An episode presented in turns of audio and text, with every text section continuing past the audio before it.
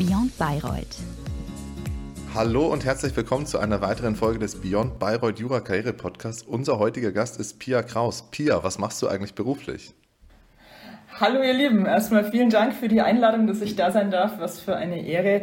Ich bin seit Februar diesen Jahres Public Affairs Managerin für die Unternehmen der Schwarzgruppe hier in Brüssel. Pia, das hört sich super spannend an. Dein Weg hat aber ursprünglich mal ja relativ ländlich, möchte man fast sagen, begonnen, nämlich über ein FH-Studium. Wieso hast du dich ursprünglich mal dazu entschieden, vielleicht den Zwischenschritt über die FH zu gehen? Und aus welchem Grund hast du dich auch anschließend dazu entschieden, den juristischen Bildungsweg mit dem Jurastudium fortzusetzen? Ja, das wird ja ein richtiger Trip down Memory Lane mit euch beiden. Ähm, ja, es ist jetzt echt zwölf Jahre her, also glaube ich. Ähm, ja, 2011 ähm, habe ich Abitur gemacht und ähm, es gab damals in der Kollegstufe so einen, so einen Beamtentest, hieß der, den hat man einfach aus Neugier mal mitgeschrieben, was dabei rauskommt. Und da gab es dann eine Platzziffer und je nachdem bekommt man ein Angebot, kann sich bewerben. Ich hatte nie so einen Traumberuf äh, in der Schulzeit. Ähm, und solche ähm, Entscheidungen sind bei mir immer eher so durch Negativabgrenzung zu anderen vorhandenen Alternativen gefallen. Ja, also was ist in der Momentsituation unter Abwägung aller Umstände die sinnvollste Entscheidung? Das war mir schon recht früh nahe, dieser Gedankengang. Und die, da habe ich halt den Test mitgeschrieben und diese allgemeine innere Verwaltung, die ist ähm, als Beruf unheimlich vielseitig. Ja, also von der Tätigkeit als Geschäftsleiter in so einer kleinen Gemeinde und ich, hast du ja schon gesagt, ich komme ja auch vom Land, das hört man natürlich auch immer noch, lasse ich mir nicht nehmen und ähm, bis hin eben zur Sozialverwaltung, wo ich dann eine Zeit war. Ähm, und für jemanden, der jetzt noch nicht so ganz genau weiß, wo er sein Ei hinlegen soll und in welche Richtung es gehen soll, war das damals einfach eine gute Alternative. Ähm, ich bin auch so offen zu sagen, ähm, ich wollte finanziell unabhängig sein. Das ist äh, ein Motiv, was mich, was mich prägt und da war auch ein duales Studium eine schöne und gute Alternative.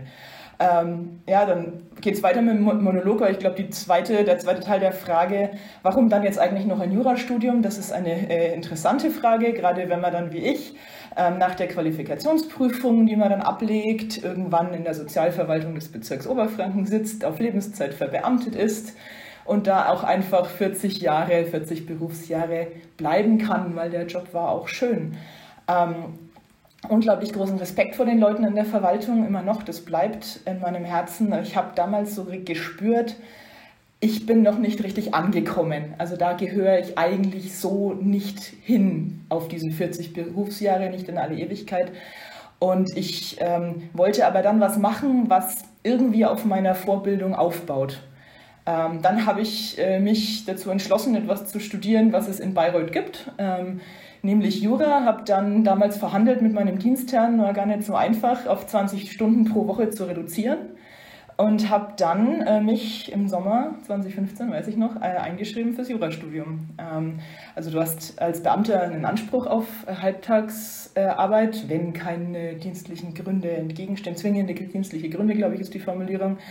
Und ähm, ja, das hat dann sehr gut funktioniert, drei Jahre lang. Habe ich äh, 20 Stunden in der Woche gearbeitet und Jura studiert und großartige Zeit war das.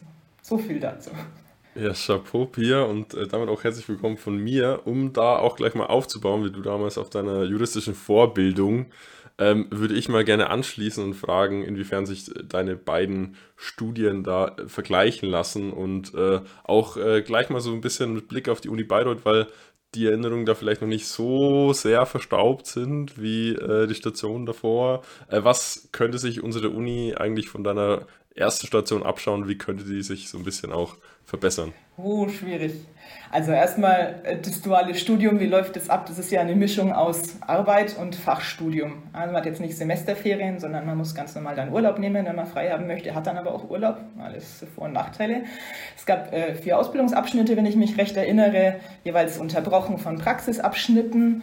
Ähm, also um vergleichen zu können, muss man auch die Unterschiede aufzählen. Also man wird zum Beispiel in diesem Verwaltungswissenschaftenstudium äh, in Hof ähm, auch im Aufstellen eines kommunalen Haushalts in Grundzügen von VWL und BWL ausgebildet, soziale Aspekte, Mitarbeiterführung, Arbeiten in Teams, eben alles, was man für dieses Berufsfeld braucht. Man studiert in Studiengruppen, ja, also im Grunde Klassenstärke, die Schule geht weiter, ähm, läuft wie eine Mischung aus dem, was wir als PÜ kennen, äh, und Schulunterricht ab. Es ist Frontalunterricht. Ähm, vergleichbar ist, dass es im Kern um Recht geht und das Subsumieren dabei eine ganz zentrale Rolle spielt. Also das lernt man auch in Hof von der Pike auf. Aber die Ausbildung findet eben mit unterschiedlicher Blickrichtung statt, also thematisch selbstverständlich vergleichbar. Es ist irgendwo ein juristisches Feld. Ähm, ich glaube, am besten lässt sich der Unterschied am Begriff Ermessen erklären oder zeigen. Also als Jurist äh, prüfst du staatliches Handeln auf Ermessensfehler. Ja? Äh, in einer Prüfung kommt es irgendwie auf die gerichtliche Perspektive an, also darauf werden wir ja trainiert. Ähm, die Verwaltungsperspektive hingegen ist die, die wir seltener einnehmen. Also selbst ähm, eine Ermessensentscheidung einschließlich detaillierter Abwägung herbeizuführen. Das ist im Grunde im juristischen Studium nicht von großem Interesse, weil wir darauf ja auch nicht ausgebildet werden sollen. Das ist einfach nicht das Berufsbild, das entspricht aber dem Berufsbild ähm, des Verwaltungsbeamten, was, äh, mit dem man da in den Hof entgegengeht. Ja. In der Verwaltung wird man eben dazu ausgebildet, genau so eine Ermessensabwägung am Ende selbst vorzunehmen. Deswegen liegt der Fokus eben viel mehr auf der Ausübung von behördlichem Ermessen. Und das ist eins von vielen Beispielen, aber ich glaube, das macht es ganz greifbar. Auf meine, aus meiner Sicht läuft es eben am Ende genau auf diese Unterscheidung hinaus. Also Überprüfen von staatlichem Handeln auf der einen Seite und selbst als Beamter hoheitlich handeln auf der anderen Seite. Das fand ich immer spannend ähm, als Verwaltungsbeamtin. Also um mal eine Lanze zu brechen, wirklich die Bürger begegnen ja dir als Verwaltungsbeamten wirklich ähm, im Grunde als erstem Kontaktpunkt zwischen Staat und Bürger. Ja, mit dem Eindruck, den du hinterlässt, steht und fällt die Akzeptanz von Staat, vielleicht auch von Demokratie. Ja, man möchte es nicht zu hoch aufhängen, ähm, aber ich würde wirklich so weit gehen zu sagen, eine gute, funktionierende Verwaltung äh, ist das Rückgrat der Demokratie. Und das habe ich wirklich äh, sehr gern gemacht damals. Ja, weg vom Werbeblock für die Verwaltung und irgendwie zurück zur Frage.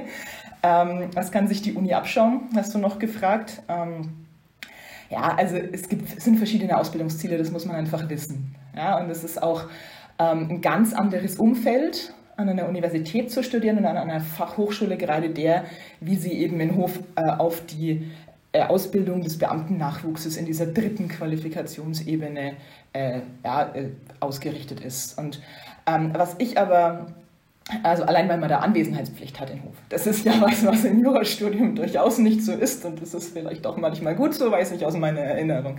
Jedenfalls für die persönliche Gestaltung des Jurastudiums. Ähm, also diese kleinen PÜ-Gruppen an der Uni Bayreuth, als ich angefangen habe, war das, äh, war das sehr so. Ja, ich habe immer abends die PÜs besucht ähm, und da waren das wirklich äh, kleine, feine Gruppen äh, bei ganz tollen Wismits, habe ich ganz viel gelernt. Und die sind diesen Klassenstärken in Hof ziemlich vergleichbar. Also am Ende ist bei mir ähm, auch im Jurastudium aus den PÜs und diesem konkreten Fallbezug am allermeisten hängen geblieben. Ja, das ist fraglos eine Sache des Lerntyps, soll auch Leute geben, die sich da die Bücher reinklopfen können. Ähm, aber ich finde das Angebot an PÜs wirklich in der Qualität aufrecht zu erhalten immens wichtig. Ja. Studienbedingungen ist das Stichwort. Ja, Pierre, wir sind fast durch mit dem Werbeblock für die Karriere auch in der allgemeinen Verwaltung, weil eine Sache kommt noch, du hast es schon angesprochen, du warst dann sogar parallel zum Studium noch tätig als Verwaltungsbeamtin so gesehen. Wie war es denn oder wie ist denn der Alltag? Du hast gesagt, du hast die Demokratie oder die Rechtsstaatlichkeit ja so ein bisschen repräsentiert. Wie war es denn für dich? Wie ist denn so der Alltag als Verwaltungsbeamtin dann eigentlich?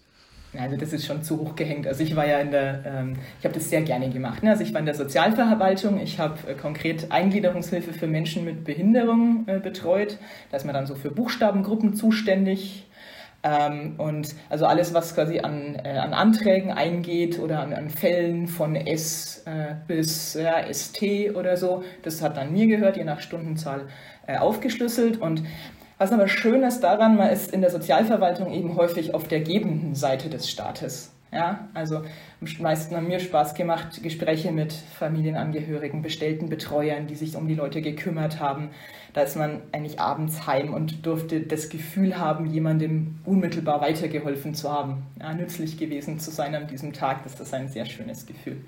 Ansonsten war meine Tätigkeit als Verwaltungsbeamtin über die längste Zeit geprägt äh, durch diese Abgrenzung zum Jurastudium.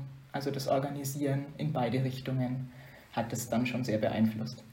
Ja, Pia, die nächste Frage hast du eigentlich schon beantwortet, äh, wieso es sich denn damals nach Bayreuth gezogen hat. Hat sicherlich auch pragmatische Gründe. Ähm, deswegen lass uns doch mal auf den zweiten Teil der Frage fokussieren und zwar, welchen Bezug hast du heute eigentlich noch zur Stadt? Du, bist jetzt noch nicht so lange zu, zu Brüssel und hast einen äh, ja, sehr äh, geliebten Kommilitonen äh, von uns äh, dann als, als Übernachtungsgast auf der Couch für sein Praktikum, aber gibt es sonst noch irgendwelche Bindungen zur Wagnerstadt? Gerade sind ja auch die, West die Festspiele zum Beispiel. Derlei natürlich zahlreiche. Also ich komme ja aus der Gegend, äh, wie man hört. Ähm, bin ursprünglich aus Oberfranken, gar nicht so weit weg von Bayreuth aufgewachsen, ähm, zur ganzen Gegend starken Bezug. Äh, wieder mal Werbeblock fürs Steinachtal. Wunderschön, kann man super wandern gehen. Ähm, lohnt immer einen Besuch. Äh, aber der Bezug zur Uni ist noch da. Ich habe auch lange für ähm, MSK Martin Schmidt-Kessel gearbeitet. Ähm, erst lange als Hiwi wirklich. Da bestehen auch noch beste Verbindungen. Da habe ich wirklich Freunde gefunden, ähm, die auch äh, noch bestehen, diese Freundschaften und hoffentlich weiterhin. Und dann noch während des Refs als Wismit. Ähm, das ist jetzt auch gar nicht so lange äh, her. Auch noch ein Lehrauftrag im Moment zumindest. Also die Verbindungen zur Uni Bayreuth äh, reißen nicht ab und werden Gott sei Dank, äh, auch wenn sie bei mir manchmal aus Zeitgründen etwas schwächeln im Moment, von allen Seiten aufrechterhalten. Das freut mich sehr. Ja, Pierre, du hast es schon gesagt, das Steinachtal bietet sich super auch an, um quasi den Studienalltag so ein bisschen erträglicher zu machen. Wie sah dein Leben denn sonst neben dem Studium aus? Was waren vielleicht Nebenjobs? Du hast auch die Kiwi-Tätigkeit schon angesprochen. Was waren Hobbys und wie war generell deine Freizeitgestaltung als Studentin? Also ich habe immer schon viel Ehrenamt gemacht, also so dieses klassische katholische Ehrenamt, die Karriere, in die man da so hineinwächst, Jugendarbeit, Ministrantenarbeit, Pfarrgemeinderat und so weiter. Der eigentliche rote Faden in meinem Leben und auch in meinem Studentenleben ist aber die Musik. Ähm, ich habe immer Orgel gespielt, ähm, war in ganz verschiedenen Chören, zuletzt nach Covid eben im äh, jungen Vokalensemble der Schlosskirche, also richtig großartiger junger Chor, dem gehört ein großer Teil meines Herzens und sind noch einige Jurastudenten. Ähm, die kennt ihr, glaube ich, auch ein paar davon. Grüße gehen raus. Und ähm, mit einem ganz fantastischen Chorleiter, dem Sebastian. Also probt immer dienstags 19.30 Uhr. Äh, ich kriege hier, ähm, äh, krieg jetzt hier keine Muffins dafür, dass ich Werbung mache. Aber das, ja, Musik war es. Ich war vorher auch in anderen Chören ähm, und das begleitet auch nach wie vor mein Leben. Ja, total schöne Freizeitgestaltung. Ähm, um jetzt mal auf so ein anderes äh, Thema abzuspielen, das wir natürlich auch standesgemäß jetzt äh, bringen. Äh, das Thema Auslandsaufenthalte trifft sich jetzt auch sehr gut, da es mal wieder eine internationale äh, Teams-Konferenz ist. Aber äh, wie war das damals bei dir im Studium? Ist es jetzt in Brüssel dein erstes Mal dann wirklich ins Ausland oder äh, wie sah es davor aus? Also ich hatte in meinem FH-Studium in Hof schon die Gelegenheit, äh, anstatt eines dieser Praxisabschnitte äh, ähm, vier Monate in Italien zu verbringen. Also erst, ich habe kein Wort Italienisch gesprochen, als ich darunter bin. Ich habe erst einen Monat Crashkurs gemacht in Siena, ähm, dann drei Monate in Viterbo, das ist 80 Kilometer nördlich von Rom, äh, studiert und ich würde es immer wieder machen. Grandiose Erfahrungen, äh, einfach man gewinnt äh, in jeglicher Weise, ob an Selbstsicherheit oder einfach an Lebenstüchtigkeit weil ich jetzt nun mal alleine da stehe und jetzt funktioniert das nicht oder ich muss jetzt da und dahin und ich stehe irgendwie nachts um halb eins in Venedig, weil ich mir vorher natürlich nicht angeguckt habe, wie ich dann da jetzt in die Innenstadt komme, wenn dieser Fernbus da draußen hält und so. Ähm, ich also kann nur Werbung machen, ähm, organisieren von Wohnungen etc. Das sind einfach Herausforderungen, denen ist man sonst selten ausgesetzt. Ähm, Im Studium ging das dann einfach nicht mehr. Wir haben ja vorhin äh, schon über die vielen Bälle da in der Luft gesprochen. Ähm, und außerdem war ich, glaube ich, auch aus der Erasmus-Förderung draußen. Ähm, aber ich bin dann ja im Ref wieder ins Ausland. Also nee, ähm, war, ist jetzt im Moment nicht mein erster Auslandsaufenthalt, sondern ich blicke mit ähm, ganz viel Begeisterung zurück auf dieses Italien da 2013. Ja, Pia, du hast es gerade schon angesprochen, dass die Zeitplanung im Jurastudium dann schon relativ straff war. Was hältst du denn von den universitären Zusatzangeboten beziehungsweise auch den extracurricularen Zusatzangeboten? Ich habe da als Stichwort mal den Soldan Court notiert und äh, vielleicht sogar auch die WWZ. Ähm, nimm uns da doch mal mit. Was hältst du denn von solchen Angeboten, die die Universität Bayreuth natürlich auch verfolgt? Viel ist die Antwort. Ähm, also äh, alles, was Soft Skills schärft, äh, zusätzliche Perspektiven einnehmen lässt, äh, bringt einen weiter. Äh, man trifft Entscheidungen irgendwie anders, sind dann doch am Ende Lebensentscheidungen, die am Ende des Studiums anstehen, zumindest äh, erstmal für eine lange Zeit. Und ähm, also ich würde das immer wieder machen. Ich habe ja die WWZ nicht gemacht. Ähm, Und äh, aber dafür den, also was ist denn dafür? Aber den Soldernmut habe ich damals, hab ich damals gemacht. Es gibt ja noch den Wismut an der Uni der auch aber ja ein wirkliches halbes Jahr einen dann rausnimmt aus dem Studium. Da kenne ich auch ganz viele, die das begeistert gemacht haben. Das hat die auch massiv weitergebracht. Das war für mich damals nicht möglich, dieser Wismut. Die reisen dann irgendwie durch die, durch die halbe Welt. Ähm, aber der Soldernmut äh, war ein ganz kleiner Ersatz. Äh, und äh, auch da, ja, das Arbeiten im Team, auch das Arbeiten, ja, auch Teamfähigkeit kann man da nochmal auch kommunikativ in, in besonderer Weise erproben ja, und vielleicht auch lernen. Und ähm, Nee, das äh, finde ich richtig gut. Würde ich empfehlen. Ja, sehr gut. Also wenn ich es mir auch gerade äh, richtig gemerkt habe, dann heißt das Soldan Moodcourt ja das Soldan Moodcourt zur anwaltlichen Berufspraxis, oder? Ja, sehr gut. Sehr gut. Das heißt, perfekte Überleitung zum nächsten Thema, Thema anwaltliche Berufspraxis, Referendariat. Ähm, wie war dein Referendariat? Wie hast du es ausgestaltet und auch was konntest du davon mitnehmen? Das war dann ja schon deine dritte juristische Station, um das jetzt mal so zu fassen? Also mein Referendariat äh, stand ja doch stark im Zeichen der Pandemie noch. Also es ging dann wieder viel und alle haben sich bemüht, wirklich bemüht, dass unsere Ausbildung so wenig als möglich beeinträchtigt wird. Aber da saßen wir mit Maske und es ist dann trotzdem viel ausgefallen. Zum Beispiel essentielle Dinge wie der Trinkversuch konnten leider nicht stattfinden. Das trau dem trauere ich heute noch hinterher, aber ich war am Anfang der, äh, zur Zivil- und Strafstation am Amtsgericht äh, beim Einzelrichter, der Einzelrichterin. Ähm, da ist man an Sitzungstagen dabei, bekommt wirklich einen umfassenden Eindruck vom wirklichen Leben, so gerade Amtsgericht in diesen Verhandlungen, sitzt hinten drin. Das ist auch manchmal sehr, sehr unterhaltsam, manchmal auch tief traurig, äh, wenn man so Schicksale mitbekommt, die die Leute dann dahin führen. Sehr, sehr spannend. Dann habe ich Verwaltungsstationen aufgeteilt, wie das viele machen, in Regierung und Verwaltungsgericht. Das kann ich auch sehr empfehlen, weil man einfach den Einblick in die Tätigkeit einer Kammer am Verwaltungsgericht sonst äh, schwer bekommt. Hat großen Spaß gemacht. Ähm, Gerade auch mit meinem Background war das, äh, war das interessant. Dann habe ich Anwaltsstation gemacht in Kulmbach. Ähm, ich hatte mir im Praktikum schon mal eine Großkanzlei angeguckt und wollte einfach nochmal Perspektive einer kleineren Kanzlei auch auf dem Land kennenlernen. Ich bin ja vom Land, hätte mir das durchaus auch vorstellen können, da zu bleiben. Ähm, Kommunalpolitik und so weiter, äh, war super nett da. Und dann kam die Wahlstation. Ja, da ähm, ging irgendwann mal über den Mailverteiler für Referendare eine Nachricht, dass der Deutsche Landkreistag in Brüssel, also das Europabüro des Deutschen Landkreistags, Rechtsreferendar in der Wahlstation betreut. Und dann habe ich mir gedacht, äh, okay, Pia, du bist Kommunalpolitikerin, hast Verwaltungs-Background, äh, sprichst halbwegs Französisch. Es war so passend, dass ich mich beworben habe. Ja, glücklicherweise fanden die das auch. Und ähm, dann war ich auf einmal in der Station in Brüssel letztes Jahr. Und das hat mich dann so begeistert, dass ich im Grunde immer noch hier bin.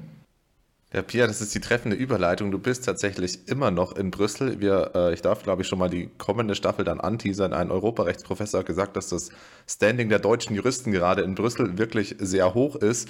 Wie bist du denn nach Brüssel gekommen, mehr oder weniger, oder vor allem vorweg vielleicht sogar mal, was macht man denn grundsätzlich in deiner Tätigkeit als Public Affairs Manager? Das hört sich jetzt nicht so klassisch juristisch an oder ist jetzt kein Staatsanwalt oder Richter, den man vielleicht mit einem Juristen in Verbindung bringt. Das stimmt. Äh, also grundsätzlich äh, würde ich sagen, Interessenvertretung. Ja, also für diesen Beruf gibt es unterschiedliche Namen. Manchmal ist es als Referent ausgeschrieben, manchmal als Public Affairs Manager, manchmal als Policy Advisor, äh, Lobbyist. Lobbyistin ist auch ein Wort. Ähm, und Kommunikation spielt eine ganz zentrale Rolle in meinem Beruf. Ähm, am besten erkläre ich das eigentlich am europäischen Gesetzgebungsverfahren entlang. Ja, also jedenfalls ist es so, wir begleiten das Gesetzgebungsverfahren von ganz von Anfang, wenn die Kommission eine Konsultation zu ähm, einem geplanten Gesetzesentwurf startet. Also wir wollen da mal was machen. Ihr lieben Unternehmen, Stakeholder, wer nicht alles, bitte gebt doch mal euren Senf dazu. Dann Veröffentlichung des Entwurfs, Beratung in den Ausschüssen im Parlament, Ratsposition, irgendwann Trilog, dann wird es nochmal bestätigt, EP und Rat, bis es dann im Amtsblatt veröffentlicht ist, wisst ihr alles. Ja. Bei Verordnung dann Übergabe an die Recht- und Compliance-Abteilung, bei der Richtlinie nochmal an die Kollegen in Berlin. Ähm, so, und im Gesetzgebungsverfahren ist es eben zunächst, ähm, wenn das auf meinen Tisch kommt, äh, über die Kommissionsagenda meistens oder die Konsultation, erstmal rausfinden, wie dieses Vorhaben überhaupt die Unternehmen der Schwarzgruppe, für die ich arbeite, betrifft. Ja, also hierbei ist die, die Kommunikation nach innen wichtig. Also ich äh, brauche intern das Netzwerk äh, oder die Ansprechpartner, ähm, um, um zu beurteilen zu können, in welcher Weise betrifft es eigentlich welches Unternehmen. Ja? Ähm, dabei hilft mir auch schon das erste Mal meine juristische Ausbildung, würde ich sagen, weil ich äh, muss ja den Entwurf erstmal verstehen. Also lesen, begreifen, was tut der und dann darüber kommunizieren können. Ja? Dann würde ich intern mit denen eben eine Unternehmensposition erarbeiten, wie stehen wir dazu. Ähm, dann gehen wir in sehr enge Zusammenarbeit mit den Verbänden. Also in Brüssel ist niemand alleine. Ja? Für uns zum Beispiel ist der Deutsche und Europäische Handelsverband von besonderem Interesse und besonders wichtig. Ähm, und da hast du halt eine Unternehmensposition und äh, dann hat aber der Handelsverband natürlich nochmal seine Position. Und das ist ein Kompromiss, also die Erstellung äh, von Positionen und das Finden äh, von Kompromissen. Es geht wieder um, um Kommunikation, ist, ähm, ist ein großer Teil der Arbeit. Dann mache ich Termine mit äh, Kommissionsmitarbeitern, mit MEPs oder mit deren Mitarbeitern, ähm, einfach um den Einblick zu geben, wie diese einzelne Gesetzesinitiative, häufig auch nur eine bestimmte Formulierung in einem Gesetzesentwurf, sich in der Praxis auswirken würde. Also ich äh, komme da mit Informationen aus der Praxis. Im Grunde ist es ein Impact Assessment, was wir machen. Ja. Ähm, also idealerweise äh, wägen dann die MEPs diese vorgetragenen Argumente ab und treffen eine informierte Entscheidung. Das ist in a nutshell das, was ich, was ich hier tue. Das ist super, super interessant. Also mal wieder ähm, die nächste Frage so halb vorweggenommen. Ähm, falls du uns trotzdem nochmal ganz kurz an die Hand nehmen wirst, wie dein typischer Arbeitstag aussieht, werden wir dir sehr dankbar. Außerdem, weil äh, Markus äh, mal wieder sich äh, mit den Fragenlängen äh, selbst übertroffen hat, äh, möchte ich noch von dir wissen, wie du dich eigentlich äh, in den Brüsseler Kosmos eingelebt hast und wie man sich als deutsche Juristin in Brüssel zurechtfindet. Okay, also wir fangen mal vorne an. Ne? Ähm, mein Arbeitsalltag. Ähm, also sehr divers, eigentlich kaum absehbar, äh, vielleicht so auf, auf, zwei Wochen planbar. Ähm, keine Routine, was mir entgegenkommt. Ja, kaum Routine, je nachdem, was ansteht. Also meistens beginnt der Tag ähm, um neun mit einem Morning Call mit äh, dem wunderbaren Team, in dem ich arbeiten darf. Einfach mal, es gibt uns alle noch, äh, was, ist, was ist heute, was war gestern Abend, äh, was steht am Tag Wichtiges an, wie geht's allen. Ja? Dann, ähm, da bin ich meistens dann auf dem Weg ins Büro schon im Büro irgendwo da. Ähm, dann lese ich Mails, dann lese ich viele Newsletter, was war äh, was steht an, was ist so der Gossip, manchmal auch Twitter, also die Informationen, die sucht man sich dann in vielerlei Quellen. Dann habe ich zum Beispiel ähm, irgendwann einen Jurfix mit der Rechtsabteilung, irgendeiner Fachabteilung, die ich dazu abhole, was gerade in Brüssel so abgeht. Ähm, also im Moment KI-Verordnung ist jetzt in, ich betreue Digitalisierung auch. Ähm, und äh, ja, gebe denen einen Einblick in die Entwicklungen, erhalte auch nochmal Rücksprache, ähm, ob meine Einschätzung davon, wie uns das zum Beispiel betrifft und was ich da und dazu ähm, für eine Position einnehme, wirklich äh, auch der Unternehmensposition entspricht. Dann bin ich vielleicht mit, zum Mittagessen verabredet mit jemandem, also im Parlament äh, oder einem anderen Interessensvertreter, jemandem aus dem Verband ähm, oder wir gehen, machen ein Team äh, Mittagspause. Ähm, dann haben wir irgendwie oft auch im Team zu reden, also Jurfix-Themen, äh, was gibt es inhaltlich Neues, ja, wer macht was, was steht an. Ähm, dann würde ich mir einen Blocker in den Kalender schreiben, sonst funktioniert das nicht, weil irgendjemand ruft dich immer an.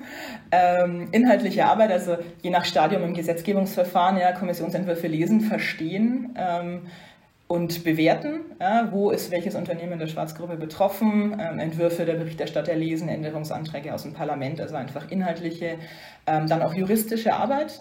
Ähm, ja, und manchmal, äh, das gehört hier zum, zum Netzwerken und äh, zu dem Lobbyistendasein dazu, gibt es noch Abendveranstaltungen, je nach Saison äh, mal mehr, mal weniger in einer Woche. Ähm, zum Beispiel in der ganz wunderbaren bayerischen Landesvertretung. Ja, es sind ja auch ähm, viele Gelegenheiten. Also ich bin da auch auf dem Verteiler gelandet. Das ist nämlich in Brüssel gar nicht so einfach. Die sind picky, aber ich bin da als Landeskind ähm, sehr stolz, dass ich da drauf sein darf. Und ähm, ja, also dann ist halt erst meist so ein Austausch ähm, über irgendein spezifisches Thema, ein Panel mit Experten. Ähm, und dann hast du meistens hinterher noch Gelegenheit zum Austausch und da ist dann so Walking Dinner heißt es und das ist je nach Location unterschiedlich. Ähm, ja, also man redet viel. Das wäre jetzt ähm, ein Arbeitsalltag, es ist nicht immer so voll, es ist manchmal auch noch voller. Einstieg in Brüsseler Kosmos war, oder? Ja, also ich bin ja, wie gesagt, in der Wahlstation hier gestartet. Ähm, dann war die Zeit nach der Wahlstation bei mir etwas turbulenter, weil ich habe ja hier, wir haben ja die Pandemie mitgekriegt und ich, normalerweise schreibst du ja äh, zweites Staatsexamen den schriftlichen Teil vor der Wahlstation und ich hatte aber an Tag 4 hatte ich dann äh, Covid positiv und ich hatte das auch wirklich. Ähm, und dann heißt es, ich musste quasi im November ran äh, und dann endlich schreiben. Also ich kam wieder, habe dann gelernt und war aber aus dieser Wahlstation so begeistert äh, und auch mit den beiden Juristen da beim Landkreistag in Kontakt geblieben. Und es hat sich in mir der starke Wunsch, da meine Zukunft zu suchen, gefestigt. Und die haben mich dann sehr unterstützt, einfach äh, mit guten Ratschlägen zum Start hier. Ich bin ja auch wirklich äh, nach Belgien eingewandert, also auch ins belgische Steuer- und Gesundheitssystem und die Bürokratie. Es ist zwar hier sehr digital, aber trotzdem muss man erstmal alles verstehen. Und ja, der soziale Einstieg kommt hier viel über die Arbeit ja, das berufliche Netzwerk, es dann damit wächst auch das soziale Netzwerk. Ähm, dann bis du eine Wohnung gefunden hast und dich da wirklich eingelebt und so weiter. Also das Gute am Start in Brüssel ist, es gibt sehr viele dieser Experts, wie man irgendwie die ja, ausländisch zugezogene Bubble hier nennt. Am Anfang ist einfach jeder allein. Ähm, es ist ein großes Kommen und Gehen. Viele bleiben auch nur drei oder vier Jahre. Deshalb sind sehr, sehr viele Leute in dieser Bubble super offen und auch super hilfsbereit. Und ich würde jetzt sagen, es ist ein guter Ort, um zu starten, weil du Leute triffst, die sich gerne auch mit dir unterhalten und die dich spannend finden, die du spannend findest. Ja. Und ich glaube, als deutsche Juristin ähm, war noch die dritte Frage, wie ich mich da zurechtfinde. Also ähm, es gibt hier ganz ähm, viele, die dieselbe Tätigkeit machen in unterschiedlicher Schlagrichtung und nicht alles sind deutsche Juristen und auch die machen hier ganz hervorragende Arbeit. Ähm, ich würde sagen, mir selber hilft es für den Umgang mit Gesetzestexten und einfach dem Verständnis für die Wirkung von Gesetzen. Das ist immens hilfreich. Ähm, und es gibt einen sehr guten Zugang einfach zur inhaltlichen Arbeit mit den Gesetzesvorschlägen. Ja, also dafür fällt mir vielleicht dann manchmal so die, äh, die politische Ansprache oder dieses Durchdringen schwerer, als es jemandem, mit einem Politikwissenschaftenstudium fällt. Ähm, aber deutsche Juristen sind wirklich äh, gerade bei deutschen Unternehmen sehr gerne gesehen. Es sind auch deutsche Volljuristen gerne gesehen. Auch in den europäischen Institutionen, also von der deutschen Ausbildung, die aber auch sehr viel länger ist als so manch andere ähm, anderer europäischer Mitgliedstaaten wird viel gehalten. Und man hat da, so weiß ich aus den Institutionen, wurde mir berichtet, äh, gute Chancen. Also man muss natürlich den Konkurs schreiben, wenn man in die Institutionen will, aber das sieht man an mir, es gibt ja auch drumherum ähm, wirklich schöne Möglichkeiten. Also ich habe ihn nicht geschrieben, den Konkurs. Ich, das, ich wollte schon in die Tätigkeit, in der ich jetzt bin. Ja, Pierre, du hast es gerade angesprochen, dass vielleicht ein Politikwissenschaftenstudium dich hier und da auch ganz gut qualifizieren würde. Jetzt ist es so, dass du jedoch eine politische Vergangenheit hast. Äh, wie kam es da zu der Entscheidung, dass du für ein politisches Mandat kandidierst, äh, während des Studiums ja damals sogar noch? Wie war beides auch miteinander vereinbar? Welches politisches Mandat und wo war es vielleicht auch überhaupt einmal? Nimm uns da doch mit. Also ich bin eigentlich schon immer politisch interessiert gewesen. Ja, ich bin auch in ehrenamtliches Engagement, habe ich vorhin schon kurz erwähnt, wenn auch eher im kirchlichen Kontext so doch hineingewachsen und dieses sich zur Verfügung stellen, irgendwie am öffentlichen Diskurs beteiligen, am politischen Prozess beteiligen, das lag mir irgendwie nahe. Also ich weiß noch äh, einen inneren Auslöser, das war damals, ich meine 2018 war das, da gab es in Chemnitz irgendwie so radikale, rechtsradikale Ausschreitungen. Und vielleicht erinnert ihr euch noch daran. Und da hatte ich irgendwie das Gefühl, also jetzt reicht es mir, jetzt muss ich mich beteiligen, äh, es müssen sich hier Leute engagieren. Ähm, dann fiel es mir wirklich lange schwer, eigentlich heute noch, äh, mich politisch einer Partei zuzuordnen. Äh, Im besten pluralistischen Sinn gibt es eben keine PIA-Partei, äh, mit der ich jetzt zu 100 Prozent übereinstimmen würde.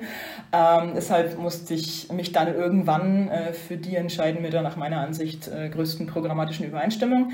So, und dann waren 2020 Kommunalwahlen in Bayern und ich wurde gefragt, ob ich mich aufstellen lassen würde, gerade mit dem Verwaltungsbackground und so weiter. Und dann hatte ich relativ gute Ergebnisse in meiner Heimatstadt. Ja, also kommt wahrscheinlich vom Orgelspielen. Das ist auf dem Land so. Da wird nach Namen gewählt und nicht nach Partei. Und äh, so dann landete ich im Kreistag. Und dann kommt eins zum anderen und man ist nicht schnell genug auf den Bäumen und dann gehst du raus aus dem ersten informellen Fraktionstreffen als Fraktionsvorsitzende im Kreistag. Ähm, das war wirklich eine spannende Zeit, ähm, weil es von 2020 an, wir sind dann im Mai vereidigt worden, alles in der Pandemie gelaufen ist. Ja, also das war zeitlich, äh, so viel zum zweiten Teil der Frage, schon manchmal haarig, klar. Also es lief bei mir parallel zum Referendariat. Ähm, erst war das ja komplett im Lockdown teilweise. Also dann irgendwie sehr vielen Leuten erklären, wie wir das jetzt mit der Videokonferenz machen und so weiter und so diese Partizipation auch aufrecht zu erhalten mit der Basis. Ähm, aber es hat sich immer alles organisieren lassen. Ähm, also ich habe da mit klarer Kommunikation überhaupt gute Erfahrungen gemacht, aber in dieser Richtung, ähm, auch in die Richtung meiner Fraktion, äh, wirklich in besonderer Weise. Ich habe äh, gesagt, als es aufs zweite Examen dann zuging, ähm, habe ich mit meiner Fraktion gesprochen und vereinbart, was geht, was kann ich leisten, was nicht. Ähm, ich würde sagen, es ist gut gegangen. Ja, sehr gut. Dann würde ich mal sagen, Back to the Future. Ähm, welche Ziele hast du im Moment? Jetzt dieses Mal ganz kurz und knackig. Ich würde gern irgendwann hier alles, alle Landessprachen wenigstens rudimentär sprechen und verstehen. Also Flämisch ist hier, äh, Französisch, ja, geht so. Ähm, und ich würde gern äh, einen Chor finden wieder hier. Also musikalische Batterien sind auf bedenklich niedrigem Level angelangt und äh, das zu etablieren wird jetzt äh, die nächste Aufgabe. Ja, Pierre, das sind tolle Ziele äh, von jemandem, der Niederländisch ja sogar sprechen kann. Das muss ich ja an ja, der Stelle auch mal anbringen. Flämisch, Flämisch oder Niederländisch? Äh, Niederländisch. Also den flämischen Dialekt kriege ich noch nicht hin, aber zumindest okay. gibt es Überschneidungspunkte. Nachdem sonst okay. selten danach gefragt wird, kann ich es wenigstens im Podcast mal zum Besten geben, dass ich das ja mal gelernt habe vor gar nicht allzu langer Zeit. Cool. Pia, vielleicht abschließend, gibt es eine Sache, die du den Zuhörenden, die überwiegend ja Studentinnen und Studenten an deiner alten Universität sind, mit auf den Weg geben möchtest, was dein jüngeres Ich vielleicht gerne gehört hätte? Gibt es irgendeine Lebensweisheit, die du trotz deines relativ jungen Alters schon zum Besten oh, geben wow. kannst oder, oder was fällt dir hierzu ein? Ach je. Ähm, hm. Lasst euch nicht verrückt machen. Ja? Also egal von wem, von anderen Kommilitonen, die erzählen, wie viele Stunden sie jetzt wieder in der Bib waren. Ihr könnt nicht reingucken in die Leute. Ähm, jeder hat seinen eigenen Lernstil. Lasst euch von Repetitoren nicht verrückt machen oder sonst wem. In a nutshell würde ich sagen, habt keine Angst. Das ist doch, das ist doch schön. Das ist doch äh, wirklich schön. Schönes Schlusswort. Ich würde sagen, ähm, ganz, ganz herzlichen Dank von uns beiden, von der Uni, von, ich, ich, ich denke, ich äh, spreche jetzt auch für deinen noch Lehrstuhl, äh, oh. noch und wieder Lehrstuhl. Ähm, der wird sich sicherlich auch freuen, da wird es auch den einen oder anderen geben, der da sehr gehypt ist, mal zu hören, was jetzt eigentlich äh, die Pia in, in Brüssel so oh, macht wow. Äh, die ganze Zeit. Und äh, von dem her vielen Dank, ähm, dass es geklappt hat und wir freuen uns darauf, dich auch mal persönlich kennenlernen zu dürfen. Sehr gerne. Vielen, vielen Dank. es war mir eine Ehre, hat sehr viel Spaß gemacht. Alles Gute euch beiden. Beyond Bayreuth